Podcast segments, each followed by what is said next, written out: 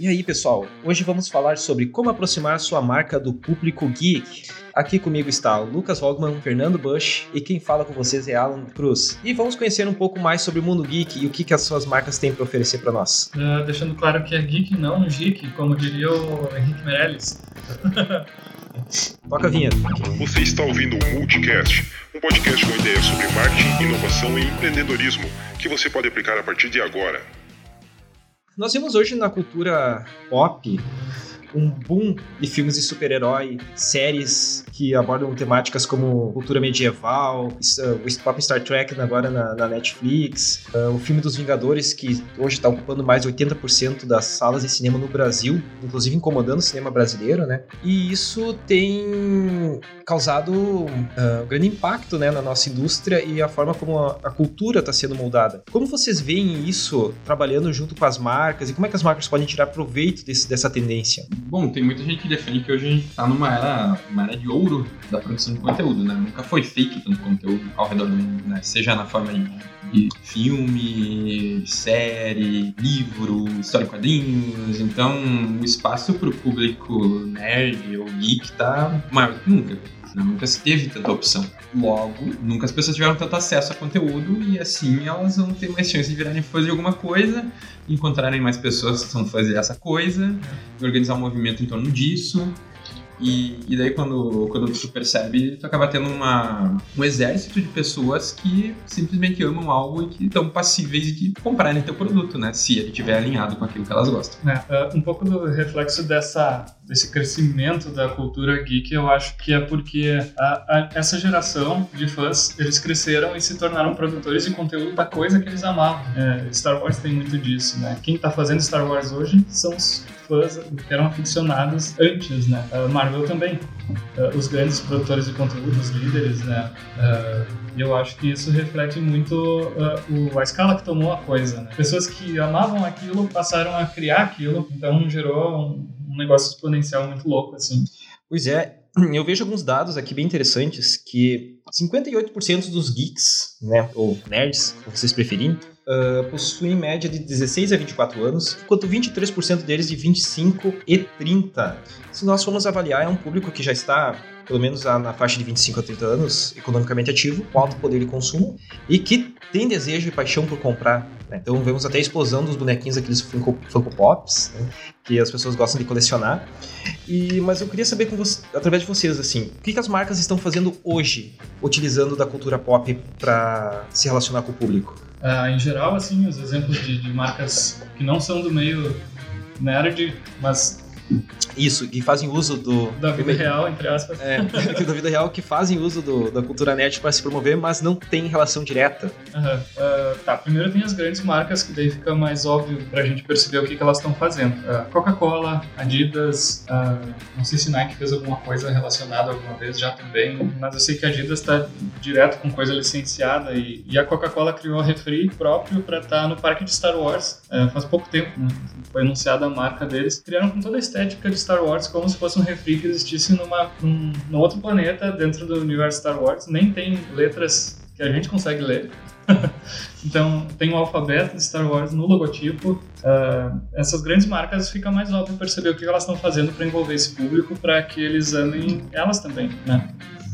Uh, é, e o público, esse público que a gente está falando, não é que ele necessariamente tem um poder aquisitivo muito alto, né? muito acima da média da população, só que é um público que está é, emocionalmente investido naquilo. Então eles acabam é. enxergando muito valor naqueles produtos que representam o que eles gostam. No caso que aconteceu, se eu não me engano, uma semana, pouco mais de uma semana, foi que a Fender, uma das maiores marcas de guitarras do mundo, se não a maior, decidiu fazer uma, uma linha de guitarras inspiradas em Game of Thrones. E Game of Thrones está na última temporada, né? Tá acabando. E no vídeo de apresentação dessa linha, eles falam com um dos produtores de Game of Thrones que fala que discutiu com a Fender se eles deveriam fazer essa linha de guitarras como algo mais produção em massa ou como algo mais custom, né? mais exclusivo. E eles concluíram que mais exclusivo. Então eles lançaram essa linha da, da Custom Shop da Fender, que são. então eles lançaram essa linha da Custom Shop da Fender, que são guitarras de alto padrão e que custam. Eu não tenho a menor ideia quanto elas custam, mas elas devem. Não me surpreenderia se elas custassem na, na faixa entre 5 a 10 mil dólares.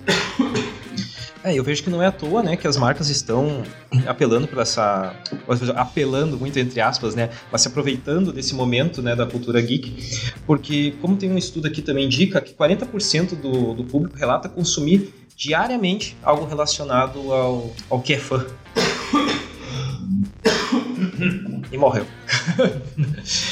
então, sabendo desses dados, né, nós podemos concluir que não é à toa que as marcas tentam apelar para isso, né? Já que, por exemplo, na própria indústria dos games, a estimativa é de que os geeks, dentro dessa faixa etária que comentamos, 47% deles jogam todos os dias. Então aí temos um mercado também muito grande né, relacionado a games. Uh, como é que vocês pensam que as marcas uh, hoje, essas marcas que nós conhecemos no dia a dia, sabe? Desde transportadoras a lanchonetes. Então, Lucas, você pode contar para nós como é que o iFood uh, tomou parte dessa estratégia com o Game of Thrones sem ter que pagar nenhum direito? Uh, então, uh, foi oportunidade, né? Tava, foi, se eu não me engano, na mesma noite da estreia do primeiro episódio da última temporada Game of Thrones. E eles fizeram um anúncio. Eu vi esse anúncio só no YouTube. Tinha a imagem do Trono de Ferro e o texto A Fome está chegando com, claro, um link para a pessoa aí, pro, pro iFood, né? Uhum.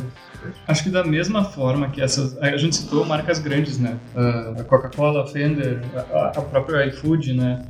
Uh, mas a, a, os pequenos estabelecimentos, os pequenos negócios, as médias empresas também podem tirar proveito, né? As que têm, uh, que são B2C, uh, consegue fazer coisas temáticas atraindo esse público, né? E-commerce pode tirar muito proveito disso, porque tu, é um público que está realmente, como o Lucas falou, uh, emocionalmente uh, ligado àquilo e disposto a gastar com aquilo, né? Porque gosta muito daquilo. Então, qualquer coisa que se faça nessa, nessa área para atrair o público, uh, dia de Star Wars, dia da cultura nerd, uh, eventos temáticos, né, uh, produtos temáticos, vai para um, um, estabelecimento que venda sucos, venda uh, alimentos, pode fazer uma bebida temática, né? É, e nós vemos que, apesar de a gente poder utilizar essas referências, geralmente as marcas tendem a tomar cuidado com questões de direitos autorais. Então, vou te usar a logo de Star Wars diretamente, usar a foto de um personagem, se a empresa utilizar isso sem consentimento e um contrato com o estúdio, né, ou com a distribuidora do conteúdo no país, isso provavelmente vai gerar um problema legal. É. Vai, até um caso curioso, existiu por vários anos, se não me engano, se chamava Jedi Burger, não, assim, não sei se tu lembra. Não lembro. Tinha, uh, acho que era em Porto Alegre, tinha um estabelecimento assim que era bem uh, explicitamente usando coisas Star Wars. Só que enquanto o George Lucas estava lá em cima, não tinha problema algum, eles não eram ativamente uh, agressivos, né? Mas depois que a Disney entrou, tipo. Cortaram tudo. Cortaram tudo, camiseta que não é licenciada, o pessoal vai atrás, não pode usar realmente. Mas uma saída para isso que eu vejo muitas marcas utilizarem é fazer referências ou paródias, é. que legalmente isso é autorizado. Se você é. fizer uma paródia com a sua marca relacionando algum elemento da cultura geek, não, não terá problemas, né? Cuidando que isso tem que ser uma mera referência, né? É. Não pode ser uma referência direta ao conteúdo. É, porque daí na prática o que acontece é que tu está se aproximando do teu público. Você tá dizendo que sabe o que é aquilo que a pessoa gosta. Por exemplo, tu vai fazer uma, uma referência a Star Wars, tu tá, tá falando pro teu público, ó, sei o que é Star Wars, sei o que tá acontecendo. E aí o teu público pode ter maiores chances, esse público pode ter mais chances né, de interagir com a tua marca por mera identificação, né? E um exemplo disso é que esse episódio estará saindo dia 4 do 5, né? que é o... Explique para nós, Bush, essa data tão especial. É o dia de Star Wars! que é o dia de Star Wars, então, né? Um dos dias mais importantes da cultura geek inclusive muitas marcas vão, vão promover ações né, em volta desse dia. Então vamos ver muitas coisas legais acontecendo aí, né? É, é o dia que estreou o episódio 4, né? Que na época não era episódio 4, era só Star Wars. né? é, nos Estados Unidos, acho que foi. Acho que foi isso, né? Exatamente. É. Mas, de maneira geral, para a empresa, entre aspas, comum do dia a dia, a, a fazer referência ao que está acontecendo na cultura pop é, é bem importante né? para construir uma ligação com esse público. Uh, e o melhor jeito disso, de fazer isso, é se manter a par do que está acontecendo, né? Não dá para ficar isolado e pensar que vocês vão que a pessoa vai conseguir saber tudo. Então, é saber quais filmes estão estão estreando, quais filmes estão passando, É. quais séries estão em alta, pra conseguir trazer sempre alguma coisa, né? E, e a gente falou muito de filmes e séries, mas não dá pra ignorar o universo dos jogos digitais, né? Ah, isso é uma referência poderosa. Tu vai ter gente que, que joga todo dia. Algum jogo específico, não é como se jogasse todo dia um jogo diferente. A gente já viu muita referência de Fortnite, PUBG, ah, principalmente esses jogos online que são mais competitivos, né? Um tempo atrás, agora tá, tá mais embaixo, League of Legends, né? Dota, pra quem é de antes aí. CS pra quem é muito de antes. Inclusive, teve um caso curioso. ah, inclusive, eu falei isso pro nosso cliente, né? Nós temos como cliente a transportadora Valdemaro, a TW Transportes. E numa pesquisa na internet, nós descobrimos que alguém É. que joga GTA, GTA V personalizou o caminhão do jogo com o logo da TW. Então tinha um caminhão da TW Transportes dentro do jogo do GTA. É, É, feito por um jogador, não teve nenhuma interferência da. É, não teve relação nenhuma, não foi a empresa que fez isso, É. nem nada, mas nós encontramos. Então, quando a gente vê quando a- a- as pessoas têm uma, uma associação forte com a marca, um relacionamento com ela, tanto e faz parte do mundo geek, elas tentam atrair isso, elas mesmas, muitas vezes, né? Pra dentro do mundo delas. Esse é um exemplo do, do caso do caminhão da TW, né? E, isso- e tem outros casos que, obviamente, é a maior parte dos casos em que a, a empresa toma a iniciativa de promover essa ação. É, e essa, essa questão de facilidade para criar conteúdo hoje, é, quando eu tava no início do ensino médio, meus colegas, isso em outra cidade, decidiram fazer um mod para Counter-Strike e que eles estavam construindo a escola no Counter-Strike, para ter um mapa da escola que eles pudessem jogar né, E basicamente matar pessoas. é, na escola. Isso começa a ficar preocupante em certo nível, né?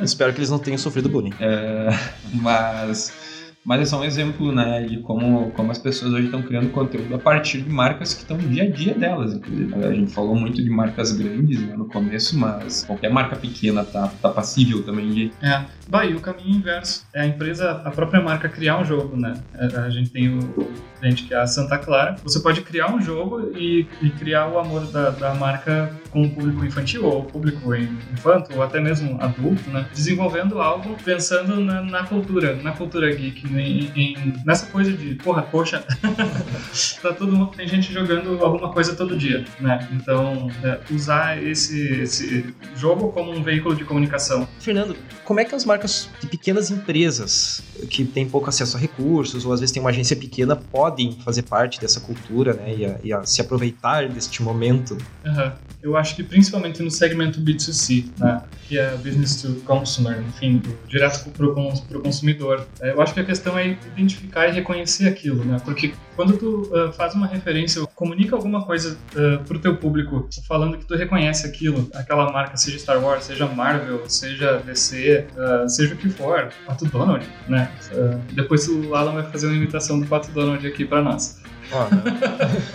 Quando o- a marca reconhece que essas coisas existem e comunica isso pro público, é como se se formasse um clube ali, porque tu reconhece uma coisa que é importante pro teu cliente. Ele percebe que, nossa, tu gosta disso também.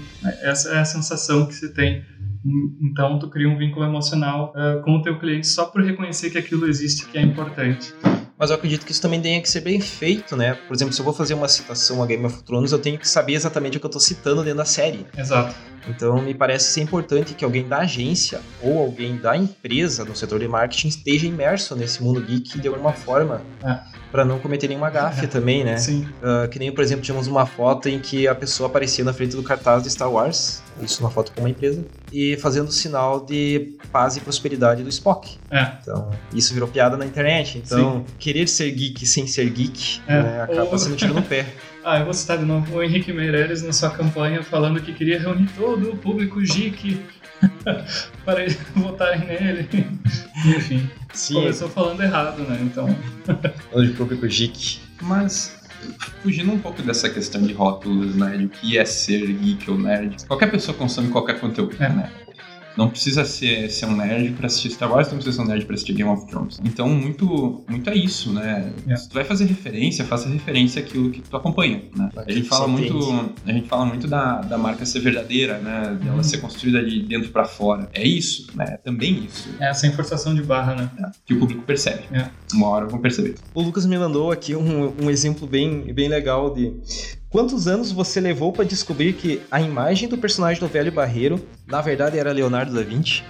Bah, Cara, eu tô chocado com isso. Como assim? Meu Deus. Como assim? É, talvez o público da Velho Barreiro, que é a cachaça, pra quem não conhece, não seja um público que tá muito ligado a respeito de quem é Leonardo da Vinci. Mas um público nerd vai perceber isso. Meu Deus, mas e por que o Leonardo da Vinci? Foi ele que inventou a velho barreira. Ah, Ele é o Velho Barreiro. oh, meu Deus. Não, isso, isso é muito legal quando tu descobre isso.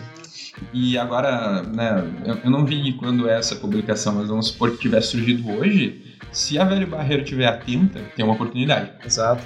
Mas dificilmente essas empresas que estão muito enraizadas no tradicional conseguem, né, aproveitar esses momentos de fama na internet. Foi o caso da do Palitos Bila, né? Ou não? Foi da Gina, Gina. acho que era Gina, né? É, dos Palitos da Gina. E que surgiu aquela página que fez muito sucesso, que era Gina Indelicada, né? Isso, Gina Indelicada. E a, a marca, às vezes, tirar proveito desse momento, né, em que fez, ela se tornou algo parte da cultura pop brasileira, por assim dizer. E a marca, às vezes, de aproveitar isso, foi lá e processou É, os criadores da página e pediu para tirar a página do ar, sabe? Então, como é mal aproveitado o marketing, né? Em muitos casos, quando a empresa não tem uma visão um pouco mais ampla. É, principalmente marcas que têm um alcance, pensando em nível nacional, né? Pensando em uma região muito grande, elas têm que investir em meios e ter um monitoramento disso, né? Para saber quando, quando um conteúdo desaparece na internet, eh, elas saberem que aquilo ali apareceu. Né? Ok, agora o que fazer com isso? Né? O que fazer é uma decisão bem complexa, nem sempre vai ser aproveitar a onda, né? É. Mas é passa muito por investir nesses meios. Tem tecnologias para isso, tem profissionais que fazem isso. E, e monitorar né, o que está acontecendo no meio digital. Exatamente. A farmácia São João em Marcos, aquilo, o que, que eles tinham, como é que, como é que fechou aquilo mesmo? Eu não lembro. Eles, mas eles não aproveitaram aquilo, eles tipo, No começo, no começo não, não pediram pra remover. Nossa, Que era uma piada muito legal e não era É. de mau gosto. é, que a farmácia São João estava abrindo até em Martin. é isso aí, tipo, tipo Starbucks, assim. É, e foi uma oportunidade perdida, né? Que poderia ter conseguido explorar isso muito bem. Quem sabe adotado essa campanha e ter feito peças em cima disso, É. que geraria uma viralização muito maior da marca da São João. É, a gente não sabe por quê, né? Eles podem ter pedido pra remover. Tem várias, é uma decisão complexa, não é bem assim, né? Sim, Mas poderia ser uma oportunidade. é. a forma como, como fosse trabalhada, né, poderia estar... Ao meu ver, isso foi uma oportunidade perdida, porque o alcance que eles teriam com a viralização desse conteúdo é muito maior do que eles teriam, por exemplo, com o Guri de Uruguaiana, né? Que eles contrataram uma vez para ser o garoto propaganda. Propaganda barata, muito mais barato. e com alcance muito maior, né? Então eu acho que foi uma oportunidade perdida nesse sentido. Então, para encerrarmos esse episódio de hoje, vamos recapitular alguns pontos. Lucas, Fernando, o que vocês sugerem então para que as empresas locais aqui possam explorar o mundo geek? E se vocês puderem sugerir algumas ações, principalmente para a mídia social, que é uma mídia mais barata, entre aspas, para essas empresas poderem usar elementos da cultura geek. Bom, a primeira coisa é ficar de olho, é é não ignorar a existência de todo esse conteúdo, né? Então, se não for pra assistir, por exemplo, ah, a gente tá falando em Vingadores, tá passando Ultimato agora em tudo que é cinema. Se não for pra assistir isso, pelo menos se informe a respeito do que, que é, quais que são os principais personagens. O que tá acontecendo, né? É importante não se alienar disso. Tem, muita gente tem o hábito de infantilizar qualquer coisa que é conteúdo que está associado com o universo geek. É. Então a gente vai dizer, ah, super-herói é coisa de criança, blá blá blá blá. As crianças envelheceram. É, a verdade é que hoje tem um público adulto que está consumindo esse conteúdo e consumindo bastante. É. Então, é entender o que tudo isso é, entender quais são os personagens, é entender se tem meme em volta disso, é, para daí sim poder pensar em conteúdo. Né? Entendendo aí é outra. Já, entendendo isso é metade do caminho andado. É, ah, uma loja de roupas, o inverno está chegando, né? o que mais? Uma... As pilhas do Duracell, que aproveitaram muito o despertar da força. ah, Desperte a força em você também, né? Perfeito, perfeito. É. Então tem que ver onde a sua, a sua marca se encaixa, em que contexto e de que forma, dentro dos valores dela, ela consegue explorar isso também, né? Uhum. Então, esse episódio foi muito interessante, pessoal. Gostei bastante do que, do que conversamos aqui. Espero que vocês também tenham gostado. E até a próxima. Ah, esqueceu da imitação. Até a próxima, pessoal. Agora você tá me devendo Yoda. Do or do not, there is no try. É isso aí, até mais.